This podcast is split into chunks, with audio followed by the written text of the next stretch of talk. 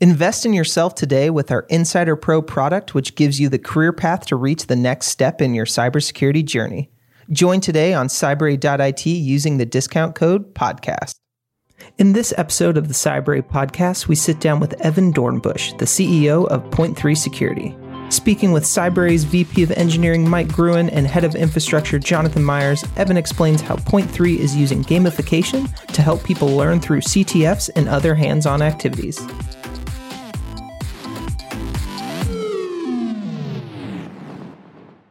Evan Dornbush, uh, co-founder and CEO of Point3 Security. Uh, so yeah, uh, Mike Gruen, VP of Engineering and Head of Security at Cybrary. So I've been at Cybrary for almost two years. It'll be two years in November. Came here right when we started the replatforming uh, effort and moving everything over, and really built out the infrastructure and security team and monitoring. Moved us more to a DevSecOps uh, mentality. Cool. And then Evan, do you want to talk a little bit about your uh, company real quick, and then we'll start kind of going in. Yeah, fair. Uh, so I have been with Point3 for about four, maybe five years, give or take. Um, we are an information security company that uh, helps organizations of all shapes and sizes um, manage, assess, and cultivate their cybersecurity talent. We do it through uh, a proprietary gamified learning ecosystem, uh, which we call Escalate.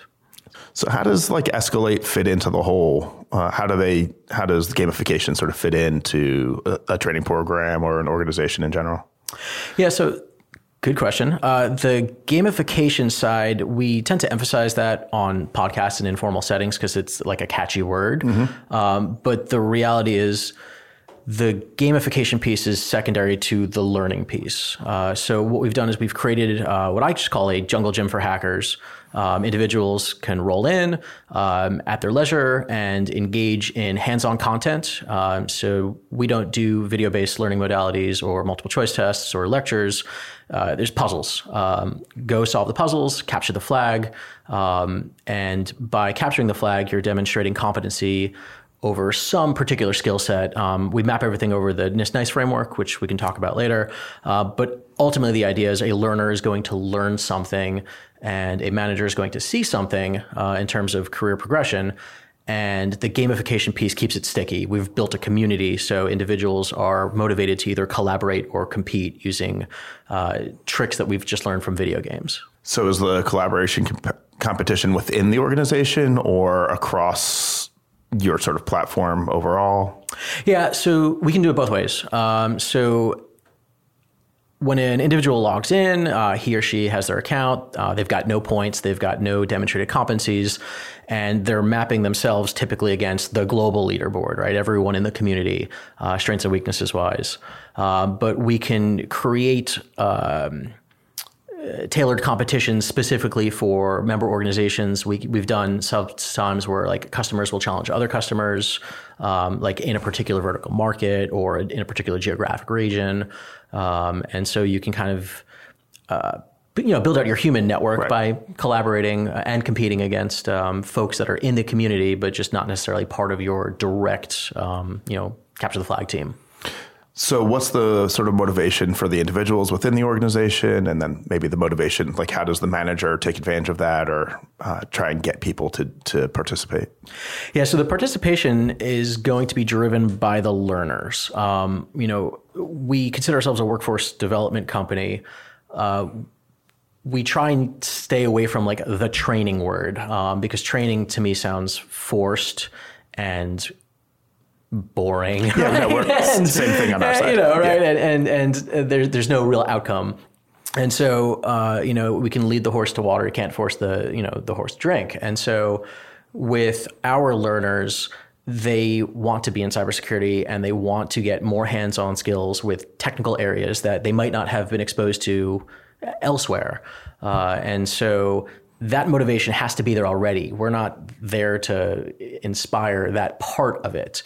We inspire when someone has made the commitment to, you know, invest in him or herself and and and go in that direction, right? So we akin ourselves to to a gym, right? There's a lot of heavy weights everywhere, but you've got to lift the heavy thing up and down to get the, you know, cyber muscles, if I could coin an awful phrase, Right. right? It's up to you, um, and we're there to help and motivate, uh, and and you know um, do the personal training, like inspirational side of things. But you have to do the heavy lifting, and the value to the organizations. It, we're learning this as we go. Uh, when we went to market with Escalate, we thought the individual uh, would be the end user. We thought an individual would come to us and say, "Hey, you know, I've read the book, but I don't get it," or "I've, you know, I went to a conference and saw somebody say something really cool, but I don't know how to get started, or I don't have the facilities to go about it." And so, like, all right, we can create the ecosystem for you. But from a business standpoint, it's organizations that have come to us, um, managers saying, "I can't." I can't hire people, or I'm hiring the wrong people uh, based off of like the technical certifications they have, which don't necessarily translate to demonstrated competency, or I don't know how good my team is, or uh, or who my top performers are, or um, I need to identify strengths and gaps within the team. If I'm a consulting firm, I need to know who my best athletes are, right? And so um, it's really been organizations that have been driving our growth, and they're interested in again like giving a fun environment for their employees to get better, um, clearly defined career progression paths. Um, and again, you know, perhaps identify that talent that may be latent inside your organization that, you know, someone in, in, in finance or help desk should be reassigned to, you know, cybersecurity because there's an interest and an aptitude there. Those, those, that, that drive is hard to find sometimes, and we help uncover that. Yeah, no, that makes a lot of sense. I think uh, we use the gym analogy a lot as well uh, for our stuff. And uh, nobody goes to the gym just to go to the gym. So there's usually some other outcomes that they're hoping to achieve, whether it's, you know, uh, better job or advancement in the in their career, whatever it is, or change in. So, so yeah, I sort of get that. Yeah. Um, you mentioned certifications. Um, I'm always interested in sort of what the sort of if you've seen like trends with certifications, um, either you know more employers looking for them or they're becoming less important. Just curious what you've sort of seen. Yeah, so I think I think certifications certainly have a role, um, and I'm I'm not diminishing that. Um, how we came to be is um, is probably ultimately a story around certifications. So my co-founder and I, we were teaching, you know, two and three day symposiums, actually at a lo- local uh, bagel shop uh, uh, in Maryland, and uh, you know, we are teaching reverse engineering, malware analysis, um, exfiltration of data, command and control, like just niche type topics. And as our story goes, one of our brochures ended up down at the Pentagon, where the director for force readiness and preparedness says, "Hey, like." This is actual cybersecurity. What we are doing for the next generation of warfighter isn't working. Can you help us? And so he said, "Well, what are you doing?" Right? And and the response was, "Well, it's a six month, you know, nine to five, so forty hours a week for six months, uh, series of boot camps." Where you know, uh, you know, our our men and women service members are engaging in um, get the security plus cert, and then get the network plus cert, and then get the A plus cert, and then get the certified ethical hacker cert, and then get the CISSP cert and the CCNA, and and then you you forward these individuals to mission producing units, and they they can't operate. They don't they don't know necessarily how to how to perform, um, and that's because the technical certs are to by far and large are you know rote memorization of definitions. So right, so yes, we have a, a skilled workforce that knows that yes or no encryption is important. That's that's great, but they don't know like how to implement it or how do you perform cryptanalysis to determine whether the crypto is even secure. Or, or, and so what we did was we came in and we said, hey, what if instead of six months of uh, watching, you know, uh, like PowerPoint lectures and, and taking multiple choice tests, what if we give them like an authentic environment where individuals who have very limited computer backgrounds uh, can invest again that time into uh, into programming, into um, using open source tools, into creating their own tools, into performing vulnerability research and exploit development, and understanding, you know, memory forensics, and and and this this uh, nuclear arms race of attack, defend, attack, defend for six months, and then that seems to be more effective, right? Right, right. And that's just not my word. Like it was a Pentagon, you know, research effort. So, um, you know, we did our thing, and then uh, data scientists from a bunch of different uh, research laboratories came in and they they inspected us, the students, the curriculum, and and then they tracked the students after attending this um, what they're now calling a cognitive apprenticeship style course. And lo and behold, the students are more engaged in the community after the course. They can perform better. They're being promoted better. They're, they they understand and they enjoy what they're doing, which is also important. Uh, and so long ways to go back to your question. The reason why Point Three exists is that while certifications are important and do have a role, there's an over reliance on them from a hiring standpoint. And it's just because somebody has all of the technical certifications, like all of them, does not intrinsically mean that they will be able to do all of the things that you may need them to do in their current work role. Yeah, no, I definitely see the same thing in software engineering. My background as a software engineer, you know, I started off doing the things, right? So I didn't know like we came up with model view controller, but we didn't know that that's what that was called, right? It was the 90s. Um, I'm that old. Um, so we did all these things, and then you know you go on your job interviews or whatever, and they start asking you questions, and I think certifications it sounds like it's a similar thing where it's like if you know the terminology it's a great shorthand and it allows a team to sort of make sure that we're all talking about the same thing um, it doesn't necessarily know mean that you know how to do the thing, but at least means that you know what the thing is. Mm-hmm. Um, I think there's a lot of that. I think um, when I look to hire people, I always look like, can they do the thing? Not do they know what it's called? Yeah, sort and that's that's yeah. that's literally what we sell, right? Is is a is a benchmark on, hey, this person says they can do malware analysis. That's what I need them to do. Can you throw a piece of malware at them and see if they can analyze it? Right. Yeah, easy. Right. Yeah. I know bunch of people that like look for jobs and things like what are your thoughts on basically the certifications being the gatekeeper to even bring you in for an interview?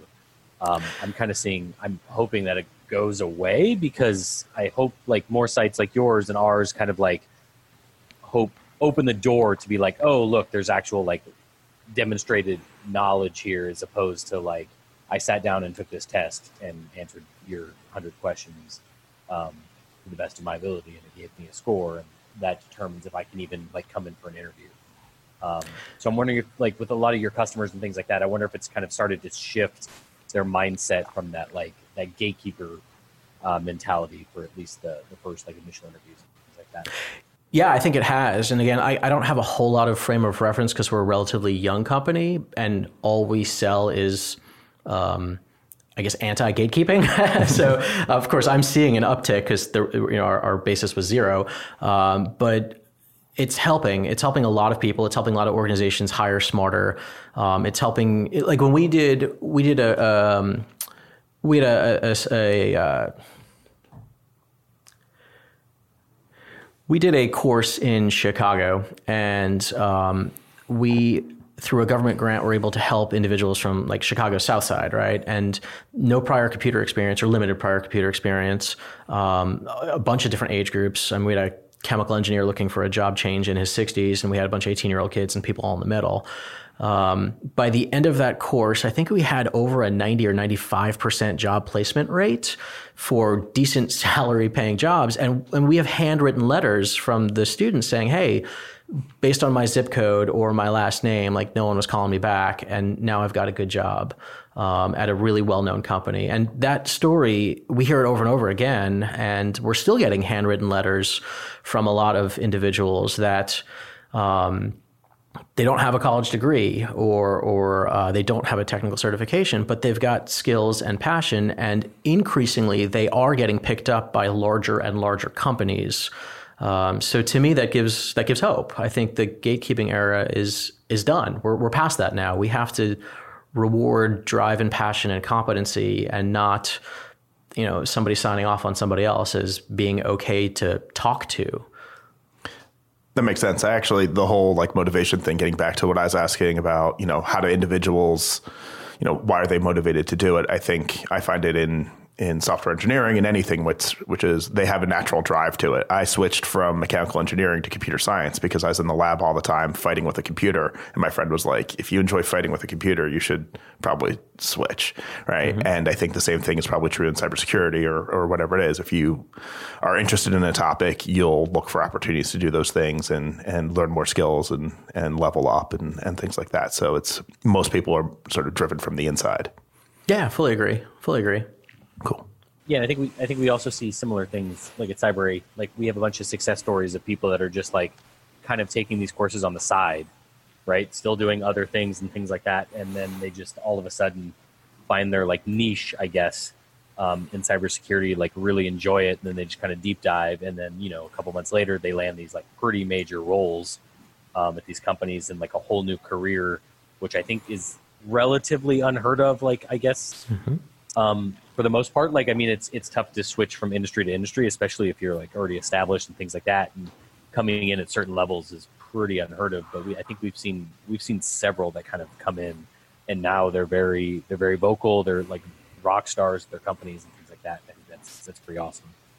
Yeah, and that's to me the value of, of the cyber community, right? Because your content is extremely varied, and cybersecurity is a is a big tent, and there are lots of areas that could be of interest to people, and not I guess not all cyber is the same, right? and, and so that's that's tremendously valuable for people to realize, hey, here's what I'm interested in.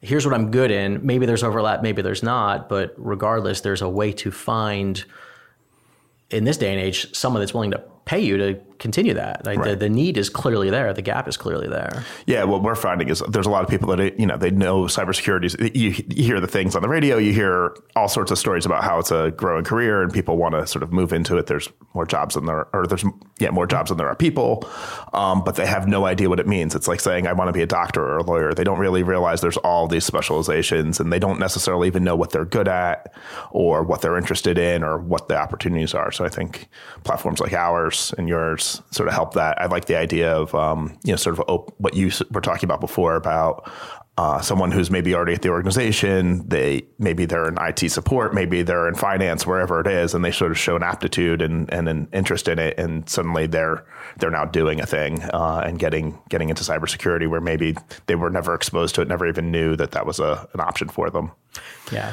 So cool. Well, it also I think it would also um, basically enables them to kind of almost be like a security champion in the enterprise too, which helps like strengthen your if you're the security team, having people that you know in like the finance department that is like competent enough to be like, hey guys, like we shouldn't be doing this, and kind of like knocking off ninety percent of the attacks or attack vectors, I guess, before they even happen. I think that's that's a super strong um, asset to have in any company. And so, I mean, we're kind of we're kind of seeing that um, on the cyber side. Uh, we were, it was big at Black Hat. We were talking about security enablement and things like that, um, where it's just everybody's trying to spread all of this knowledge out to the masses to kind of like raise that general bar, um, and then kind of start to identify like the security champions that are kind of existing throughout the organization.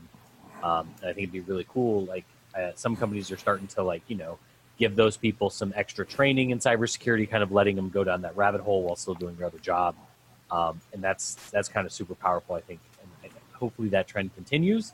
Um, we're seeing it kind of start to take off.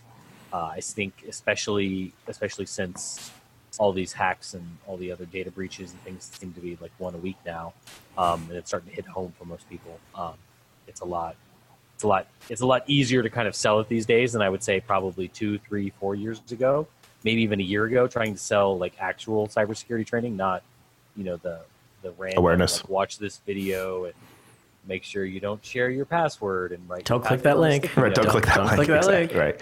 I mean, I think on the with security awareness, yeah, you just have that sort of very base knowledge. Whereas security enablement's really about like, hey, you're part of the marketing team. You're now uh, responsible for certain pieces of technology. You're setting them up. You're doing a lot more. I think the cool thing about technology uh, is that it's getting easier and easier for lay people to use, configure, set up, and do what they need to do. And so getting them more sort of in a security mindset and privacy data, how to handle data properly is going to be just more and more important. I think it's getting easier and easier to sell. Like I think about our own marketing team and all of the all of the things that they can do, uh, which is amazing, um, but also scary from a security perspective. Well, I think I think that's a good point, right? Like I think I think organizations are increasingly recognizing that these skills matter, uh, whether you're employed as a cybersecurity professional or not, and you know, for better or for worse, it, it doesn't matter what you do or what your organization is. You're in cyber, right? If you're a, a bread manufacturer, you've you've got equipment that is um, you know electronically controlled, right? If you're in media or in finance, um, you've got apps and technology and and privacy considerations, and you, everyone has to at least recognize that, right? Awareness um, at any level is a net positive for enterprises, and I think um, I attribute the growth to Cybrary and, and to a lesser degree to, to Point Three on that, and that you know, it does, you might not have gone out to be a cybersecurity company, but you know, I mean, look, we see we see governments getting hit with ransomware. They're in the business of cyber, whether they want to admit it or not. Yeah, hospitals are turning away patients because the equipment has ceased to work. They're in the business of cyber, whether they set out to be that way or not, and, Right. and we're seeing that translate to every industry and vertical. Yeah. Speaking of uh, governments being, being in the cyber industry, uh, Point Three is Baltimore based. Um, we are. Uh, Baltimore recently uh, had some fun stuff happen to their city systems. Um, so that's a good transition. Um, talking about why why Baltimore? Why why did you pick Baltimore? Are you from Baltimore originally? Like what kind of led you guys down that route? You were you were excited by the the, the growing Baltimore tech scene, or what was it? Good question. Uh, I think for us, um, Baltimore is where we're at. It's probably where we'll always be. Um, a lot of love for the city. Um, I know it gets slammed a little bit from outsiders, but it really is just an awesome place. Um, and it's definitely where Point Three considers home. Um, I think we honestly got started there fairly arbitrarily, um, but um, it's really grown on us as as as we get more and more involved in the city and and the local ecosystem. I think most of our talent uh, in terms of employees has some kind of Maryland tie. Um, we get a lot of individuals that uh, come out of the intelligence community or the Defense Department or government in general, which Maryland is pretty heavy in. Um, and um, many will choose to stay in Maryland, and we're happy to support them. More than not, our employees are like, "Peace out!" Right? I'm going to the Middle West or, or you know uh, wherever. Um, you know, I just did ten years at some you know, mold infested government lab and my spouse hated it. Now we're going back to where my spouse's family is from. And so we as Point Three support that. We're fully remote, you know, work from anywhere kind of company. Um, but Baltimore has a decent tech scene. It's fun. Um, it's an artsy city. Um, it's quirky. I think anything goes, and and that helps keep us, you know, creative and going. I think some of the other things Baltimore has going is um, not only its proximity to DC, but I think its proximity to Philly, New York. It's it's well situated. That's also why the company that Jonathan and I worked at previously was situated there. Um, it's it's in a good location. There is a lot of tech. You have a lot of good universities in in, in the area between Maryland and, and um, obviously in Baltimore. Um, a lot in computer science, UMD, stuff like that. So I think it's a there's a lot to pull from, not just the government agencies. There's also a lot of college kids and um, post grad and stuff like that to, to pull from as well. Yeah, I mean the city the city is accessible. We have a you know great airport. We have great train station, um, internet exchange point. So if, you know internet options that are pretty pretty well well uh, um, bandwidth out or, or whatnot. Um, I ninety five is easy, like you said, to get to pretty much anywhere we need to go. So If you have the time. yeah, yeah. But, uh, but yeah, th- that's not why we picked Baltimore. We just happen to live here and enjoy it. Um, But yeah, the city's great. Any any way we can uh, provide a win for the city, we'd love to. Because yeah, it's it's also had some knocks too. Yeah, I mean, I think we've talked about it. Cybrary has um, similar to what you you were talking about before with Chicago, trying to do something with Baltimore, Baltimore City, trying to do some sort of Cybrary program. I think um, maybe there's an opportunity there. I think that'd be pretty cool. Sort of help people find find new careers. Yeah. Have you seen any evolution or changes in sort of the positions? Or, I mean, I know you've sort of been around for four years, I think is what you said, but in terms of um, what companies are looking to hire for or, or things like that? Um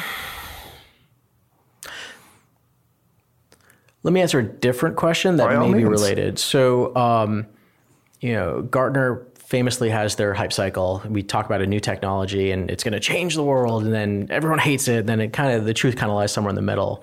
Um, I'm seeing a lot of uh, artificial intelligence for cybersecurity.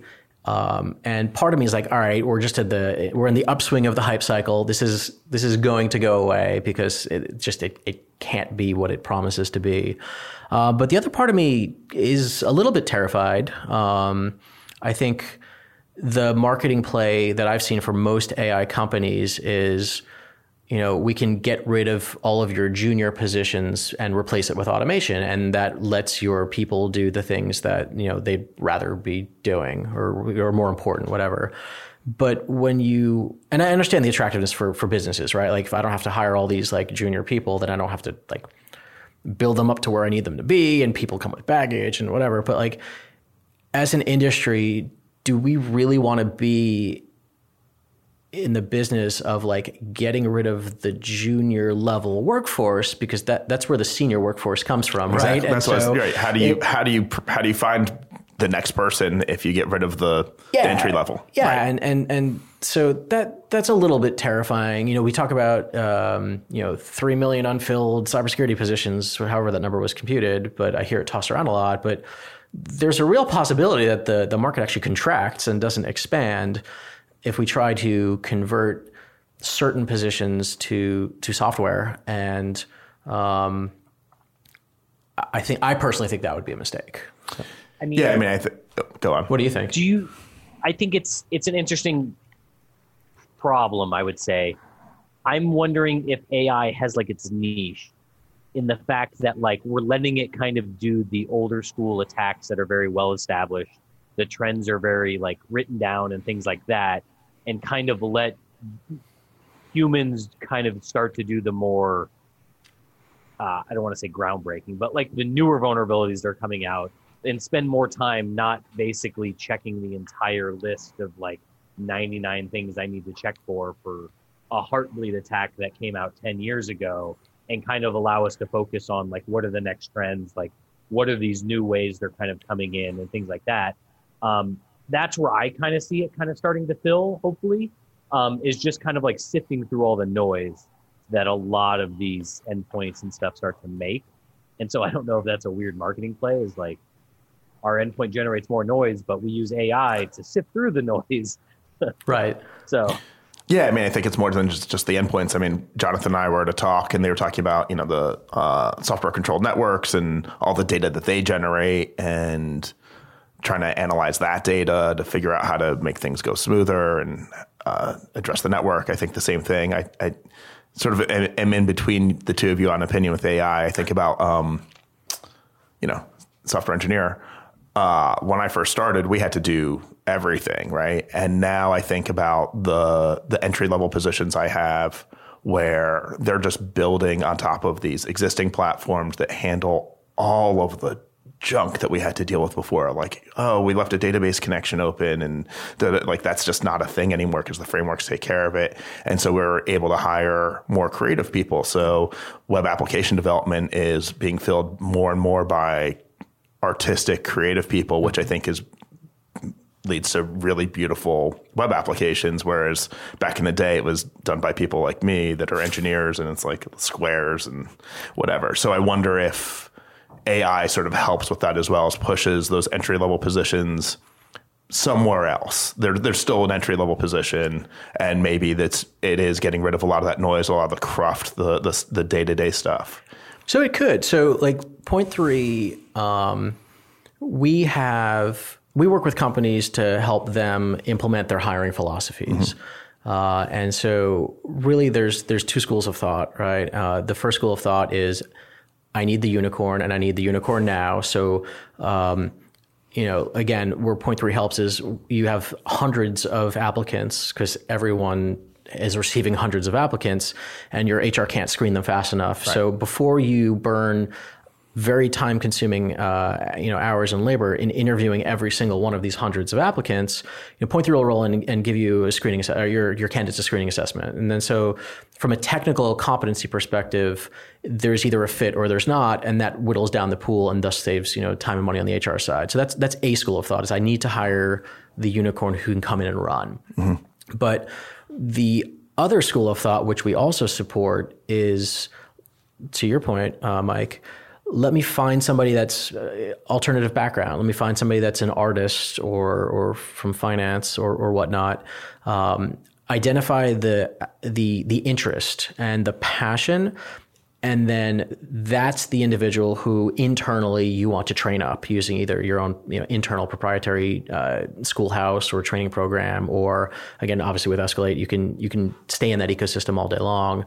Um, but we see both schools of thought, and I think it's probably too early for us to to derive trends. But I do think that that's ultimately a positive thing where um, the positions that are being opened are starting to be opened to a more broad audience where I think historically everyone was just holding out for the unicorn and now industries are realizing well an 80% solution is better than a 0% solution and let's let's find the 80% solution and then train up the the remaining 20 Right.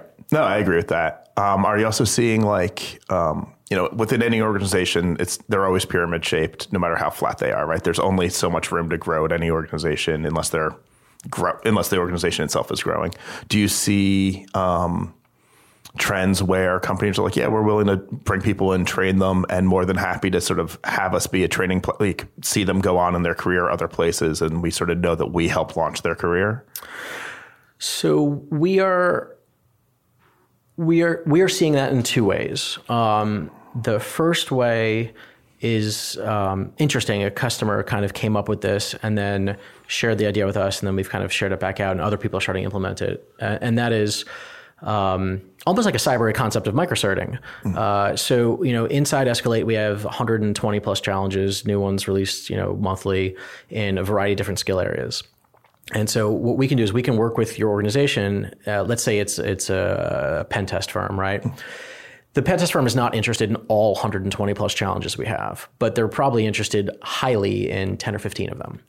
And so internally, that pen test firm can say, "All right, team, if you solve, you know, these three or four, you are now blessed internally as a junior operator, and here are the things you can or cannot do for our, our, our organization. When you solve this next one, like now you're a mid-level operator, and that bestows upon you additional responsibilities, maybe a title change, maybe a salary bump, whatever. And if you solve like the, you know the next three or four, like now you're a supervisor, right? So there's there are clearly defined um, meritocratic. If you do this, here's what happens. Uh, and that's extremely, extremely beneficial for both the employee and the employer, Right. where that roadmap is defined. Um, the second thing that we've done inside Escalate is we've mapped all of our challenges against the NIST NICE uh, framework. And so, what that does for an employee um, and for an employer is to identify where the skill sets are. So, as an employee or as a learner in general, you know, if I solve a certain number of challenges, I can then map myself against NIST NICE and say, all right, here's here are the job titles that I'm qualified for. Right? Maybe I didn't know this thing existed because in NIST NICE there's like 120 different jobs. Do you want to take a step back? I mean, we know what NIST NICE is because Yeah. we are we also uh, map our our training to that as well. But maybe uh, really quickly, what what is what is it? Yeah. So to me, I don't have the full history, Yeah, I'm but sorry. let's, had let's on back into let's back into it and then change everything the way that the government does it. Uh, so uh, NIST is uh, a government standards group, um, uh, National Institute for Sta- uh, Standards and Technology. Um, they're the ones that say, hey, uh, you know, 12 inches is a foot and an inch is this. Like they Right. they define all the weights and measurements for everything. So those are the standards and how we we measure things. Uh, a subgroup inside that is NICE, the National Institute for Cybersecurity Education, and they have a bunch of different uh, initiatives on. Uh, how to create a common lexicon because if there's one thing our industry sucks at is either using awful words to describe things unclearly or overloading terms and using the same word to describe different things in different contexts. And so to me, the idea of NIST NICE was all right, if I'm at company A and I, uh, you know, you're looking in job postings and I'm looking for, you know, um, a SOC analyst, uh, and company B also has an opening for a SOC analyst, those could be two very different things, even though they're both SOC analysts, because each company has a different definition for what the SOC is and what its employees should be doing. And so the idea of NIST NICE is, well, what if instead of calling people SOC analysts, we just said, here are the knowledges, skills, abilities, and tasks, the KSATs, that individuals are expected to be doing. Uh, that way, I, as an individual, I don't need to look at, you know, incident responder, malware analyst, security researcher, and, and try and figure out what actually is going on at this organization. The employer can say, all right, like if you're going to be an incident responder at our company, these are the things that you should be expecting to be doing. Right. Ironically, I think NIST NICE has kind of backed into the same problem that we all found is, well, no one's going to look at a thousand different knowledges, skills, and abilities to determine what it is he or she wants to do. And so NIST NICE now gives you 100 some odd job descriptions. Right, and it all rolls up. It's a very hierarchical, which is great. Yeah. I mean, they even have it down at the very high level of like, are you on the attack or the defense side, or you, you know, and sort of has that nice classification, like a way to sort of like yeah, a typical bucket it, right? Are you, are you uh, ultimately an analyst, an operator, Right. you know, a, a responder, a risk compliance person? But even within that, you now have as a, as a job seeker, Right. here's the ten or fifteen f- commonly used job titles. So if you didn't even know this thing existed, now you know it existed. So what do I want to be when I grow up? Well, here's what I'm eligible for. Right. Or um, I always wanted to be this, but here's here's where my talent actually lies. Maybe I should explore this. Right. And so within Escalate, we provide that, you know, if this is where you are and this is where you want to be, here's what you should be doing next, that recommendation engine. Mm-hmm. And that works for the employer as well, because again, the employers may want their individuals to be really, really good at what they've been hired to do right now, but they may want to create that, you know, career progression pathway of like, here's how you go from SOC to blue team to red team to CISO or whatever, Whatever, the, right. whatever the career tree is at that particular organization. Yep. Um, have you guys looked at like I know for for our training platform, I wanted to do some, more of this. Of you know, a lot of people don't know what they're good at, or they just haven't been exposed to something, and so along the career path, trying to put sort of tangential things that are maybe related to other areas and giving them those opportunities to sort of do a thing and like hey it turns out like you know maybe they self-identify or maybe our recommendation engine is able to identify like hey maybe you'd be better suited for this thing have you guys Yeah, explored we've- some of that We've invested a lot of time and energy into that. And so uh, every member of Escalate has a heat map, right? Here's what you've completed, and here's what that maps to in terms of um, what you've already demonstrated competency in. And then again, the individuals are then empowered to either say, I want to do more of that and, you know, not just be junior, but senior, or, huh, like maybe I should explore this other thing. i really suck at this Yeah, well, you know, yes, yeah. your words, not mine. Fair. But that's important too, right? So we, we actually, I, I will say, uh, sidebar, um, you know, managers uh, uh, inside Escalate have full access to aggregated data from what their employees are or not doing. And one of those data points that we give managers is who's not logging in at all. Um, that has that that fact has value to a manager, right? Who's not either taking advantage of this or not doing what they're told or not progressing. right or not motivated to it they're not not, interested they just don't have what that it- that's what interest right i mean it gets Yeah. back to my first point or your first point it's a gym right like we can we can provide the, the facilities we can give you the weights we can give you personal trainers but if you don't show up Yeah, and and, and you- that just shows that you're probably this maybe is not something that's as interesting to you Right, and and that that's tough love, but that's important for a company's bottom line and for an employee. I mean, that good fit thing works both ways. So Yeah, I, I totally agree. Getting back to AI, I mean, uh, one of the other things that sort of getting back to why I think it's also a little scary is um, you look at like other systems that have deployed AI and now they've been trained to actually not identify, they, they, they're, because of the training data has become so corrupt over time that like they're actually trained not to identify the problems and think that that's normal. Um, that and so that also worries me a little bit when you start talking about using AI within a cybersecurity sort of active monitoring defense type thing. Is over time how if I'm a hacker and I know systems are using AI, how can I exploit that? Yeah, it's like the it was like that Social Microsoft engineer- Twitter bot that they like trained to be a Nazi in like 14 hours or like Right. some crazy number. It's Right. like that's a genius way for like a hacker is like, cool, I'll just send all these fake signals out, like change their baseline over the course of six months, and then I come in and just wreck house.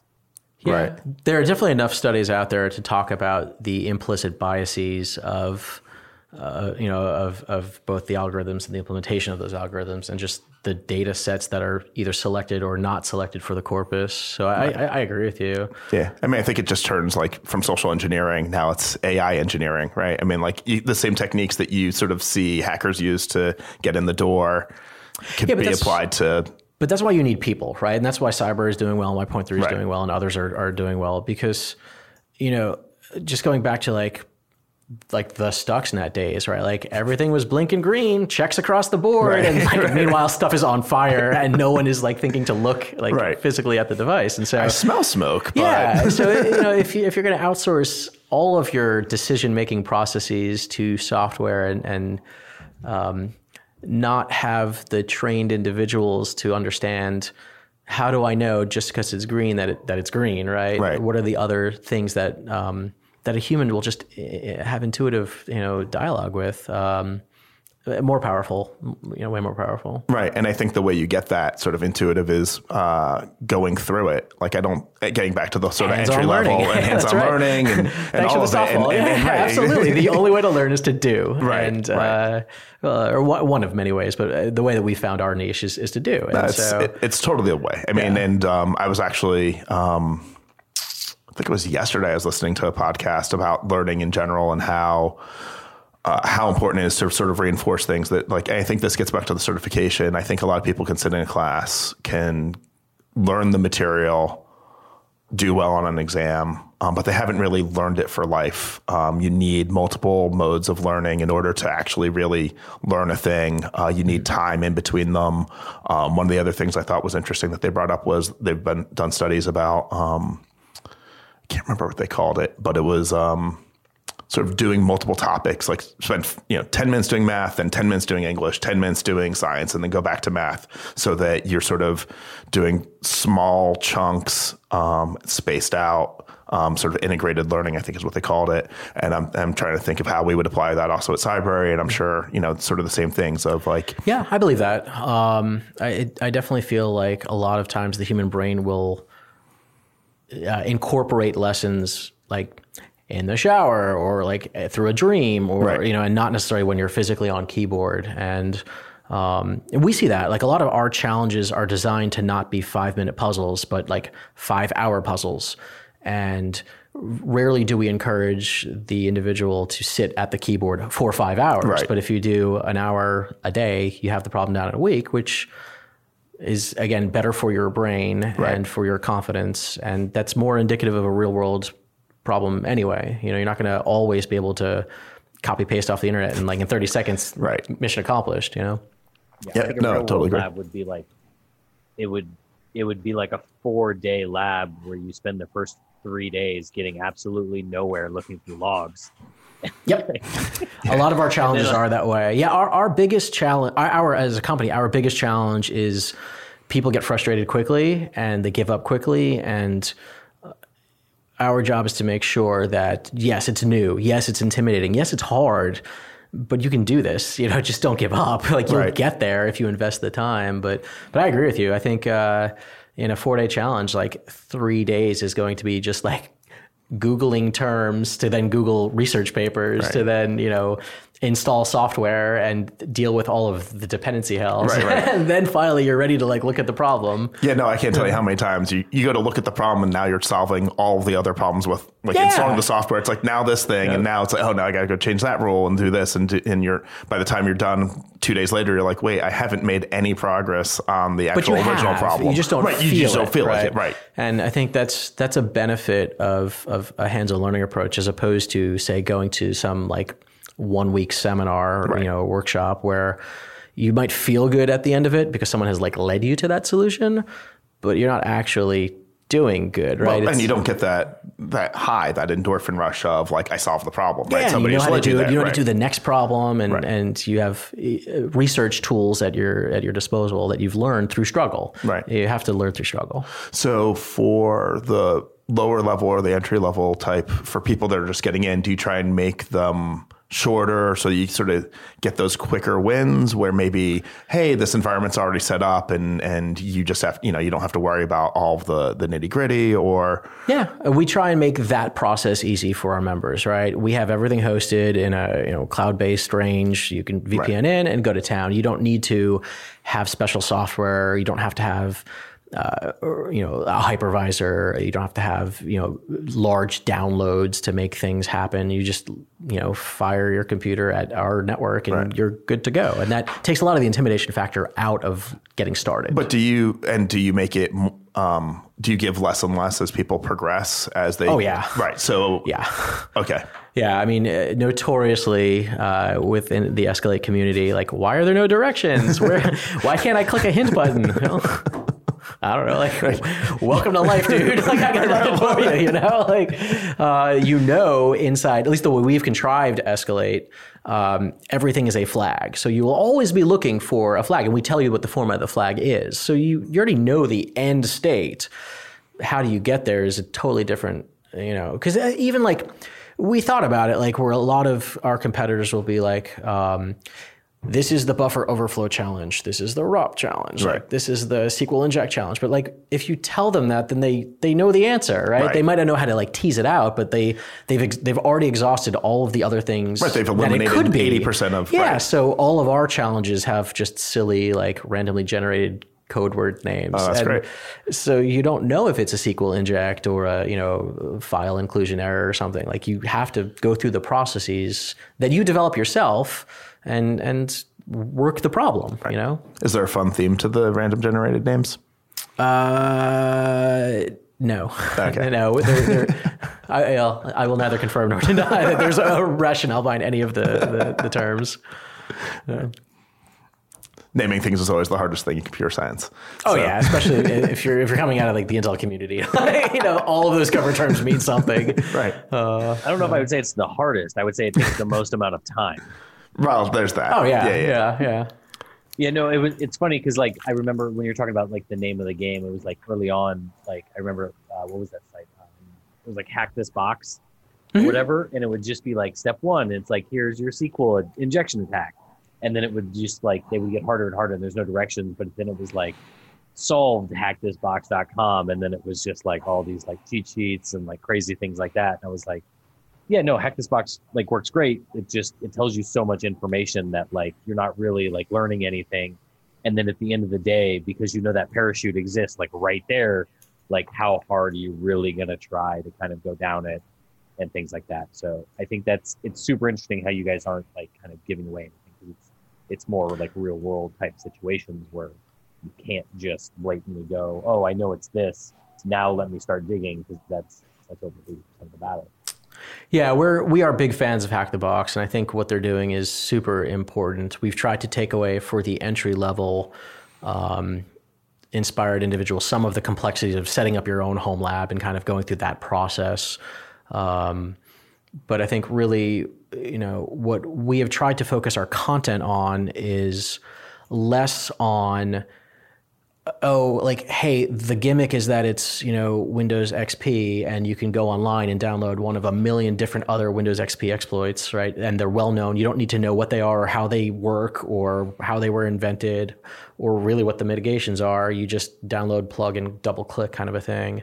Um, we've tried to develop content where you have to develop your own exploits and write your own shell code. And uh, on defensive challenges, the the host um, targets they're hardened, right? They've got logging and antivirus and other mechanisms, and there's still a bad guy there, right? So your job is to f- find the bad guy that's already passed all the defenses. And so we try and come up with not yesterday's attacks, but tomorrow's. And I think that's what separates us from those other kinds of lab environments. I mean, but given the fact that so much of like the attacks and other things are basically script kiddies that are mm-hmm. just downloading those things and doing that, is there some level of training people to deal with that stuff, or are you just sort of uh, basing it on, well, you know, those are known exploits, and so if you just Yeah, not for the, us because I think not not for Point3, right? I think I think Hack the Box already does a great job, and if that's your if your threat vector is a PHP five bug or some Cold Fusion bug or or, or whatnot, then then go with Hack the Box, right? Right. Because that's they they've already done it. Like they've they've built it out, and the contents are fantastic. Right. Um, we're trying to train like the next level of thinker. Um, so the problem sets are a little bit different. Um, and the outcomes that our members get is different. so totally makes sense. Um, yeah, no. uh, Props to Hack the Box. Like honestly, the the technology's fine. Like they they're they're doing a good thing for a lot of people, and that's great. Yeah. No, and I think the getting back to what Jonathan was saying about people taking hints, I think that's actually we we have similar sort of labs and they can give hints and whatever, but that's also accounted for. Like how quickly did the person do you know have to default to that? hint button? They- Yeah, yeah. Do they have to take the hint to get farther? And that's an indication. Well, maybe they need to go back and learn this in a slightly different way. They didn't really learn the lesson, and now let's have them go back to that lab environment and, and try again. So Yeah, reasonable. yeah, I mean, I think hints are important, like in a way, right? Like that's what gives you the the ability to continue without that just feeling overwhelmed and like I'm just going to throw in the towel. Yeah, and so to address that, what we have done is um, we've set up a mentorship network where if individuals are just getting frustrated or confused or just need a little bit of love, um, they can approach one of our mentors to say, "Hey, like." I'm stuck. I need a little bit of love. Right. And honestly, we, you know, our mentors and our, our members now realize this. The mentors are not going to give you out like a canned hint. They're going to basically play therapist. Like, what have you tried? Right. How do you know it's not working? What are some alternatives? And and have the individual get him or herself unstuck. Right. No, that's great. I mean, we had um, that reminds me a lot of one of the senior engineers at my last place who. Um, Whenever some a more junior engineer came to him with a question and like, how do I do this? He's like, well, what have you tried? Like, what do the logs say? Go do this, and and and so it really taught them how to fit. You know, then How to the next- troubleshoot. right? How to troubleshoot. And then they when they came back, you know, they the next time they usually had done more of those things, and I think that's a great way of doing it. Um, do your mentors and community um, help each other in real world environments? Do you sort of encourage that or discourage that aside from within the training itself? Like if I'm at work and I'm seeing something, like do people? Oh, interesting. Um, I don't know that I have an answer for that. Um, but it's probably something we should certainly consider. right I mean, it, it's a it's a it, uh, a lot of our enterprise customers. They um, so community is a big part of the Cyber uh, system um, and ecosystem, but uh, our enterprise customers, there's some that are very wary of having their people uh, involved in that community because there's now there's information ble- there's there's compliance reasons there's all sorts of reasons. And then you have others that are like that are much more on board with yeah we'd love to have our staff in those communities because they can get sort of so so I can see how it's a it would be very that's why I guess I was asking the question because I could see it being very difficult if I'm an enterprise how much do I want my people in those communities and talking about what's going on how do I know I can trust the other people in the community yeah, I think um, you know information sharing. You know uh, the ISACs in general, like. There's definitely a value to that. There's also a time and place for that. Right, exactly, There's right. also like a chain of command into approaching that. So, um, yeah, I I don't know that we've directly tackled that, but we do have a worldwide community. Uh, we have a vibrant chat room and forums, and and um, we do live events, and, and people kind of spring up into you know uh, physical groups to uh, attend like web based um, events that we put on. So cool. there's definitely a vibrant community. Um, I'm sure that dialogue is happening somewhere. Right. Yeah. Right. Cool. It's one of the things that the last place we also had to monitor was all those sort of those chats and from a compliance perspective, what are you know Yeah, fair. it was more on the financial side of, you know, looking for insider trading and other things, but it's the sort of same thing of like if we open up these communities and allow people to share information, how do we control that information and make sure it's not being overshared? Um, general question. Um, we're gonna wrap it up just because Right. time. Um, just a couple like quick fire questions that I think would be super interesting. Um, what is um, what is the what do you think in is the most underutilized skill or tech that companies should focus more on that you've seen? It's supposed to be a rapid fire question. I feel like that's a dissertation. No, no, no, dissertation. sorry. I, I agree. Not rapid fire, more general. What is the like- meaning of life? Oh man. Just go for General- 42 and let's go. yeah, yeah. No, look, uh, our, our company's tagline is "It takes a human." Um, we strongly feel that your human assets are not cost centers, but your assets, and um, we highly encourage our member companies to invest in their people in a variety of different ways. You know, training and uh, talent cultivation is one way, but um, you know, we put on competitive events to kind of build morale and to again have those like, um, you know, Battle of Pittsburgh or like you know the all the airlines at this airport should go and like CTF against each other and like build up build up that human capital pool because it, it, it takes a human, but it takes a, like a network of humans to get things done. Um, so you, you actually do like live events, like you do like straight up like gamification in the real world type stuff.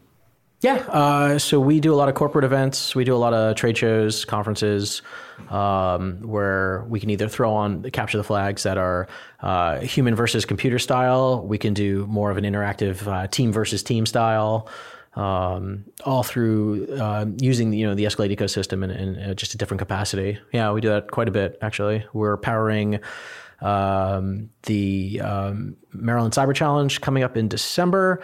Um, we were actually approached. This is a really cool story. I don't know when this podcast will air, but um, we were approached by four different women's focused nonprofit tech groups uh, Women Hackers, uh, WOSEC, uh, the Women's Society of Cyber Jiu Jitsu, and Gate Breachers. And they each independently came and said, hey, we want to do a women's only CTF. So we ended up facilitating like why don't the four of you just get together and throw this massive event so for all of your listeners and subscribers on the 2nd of november there is a global ctf uh, happening all virtually uh, where um, individuals who identify as, as women can um, for free compete in uh, in uh, one of two one of two tiers. There's a beginner like non-competitive friendly environment, and then there's a competitive uh, environment um, with uh, with women from all across. I think we've got over 500 people signed up on all of the continents. Um, if you're in Baltimore, uh, we are doing um, a physical location. Uh, there's other groups that are organically kind of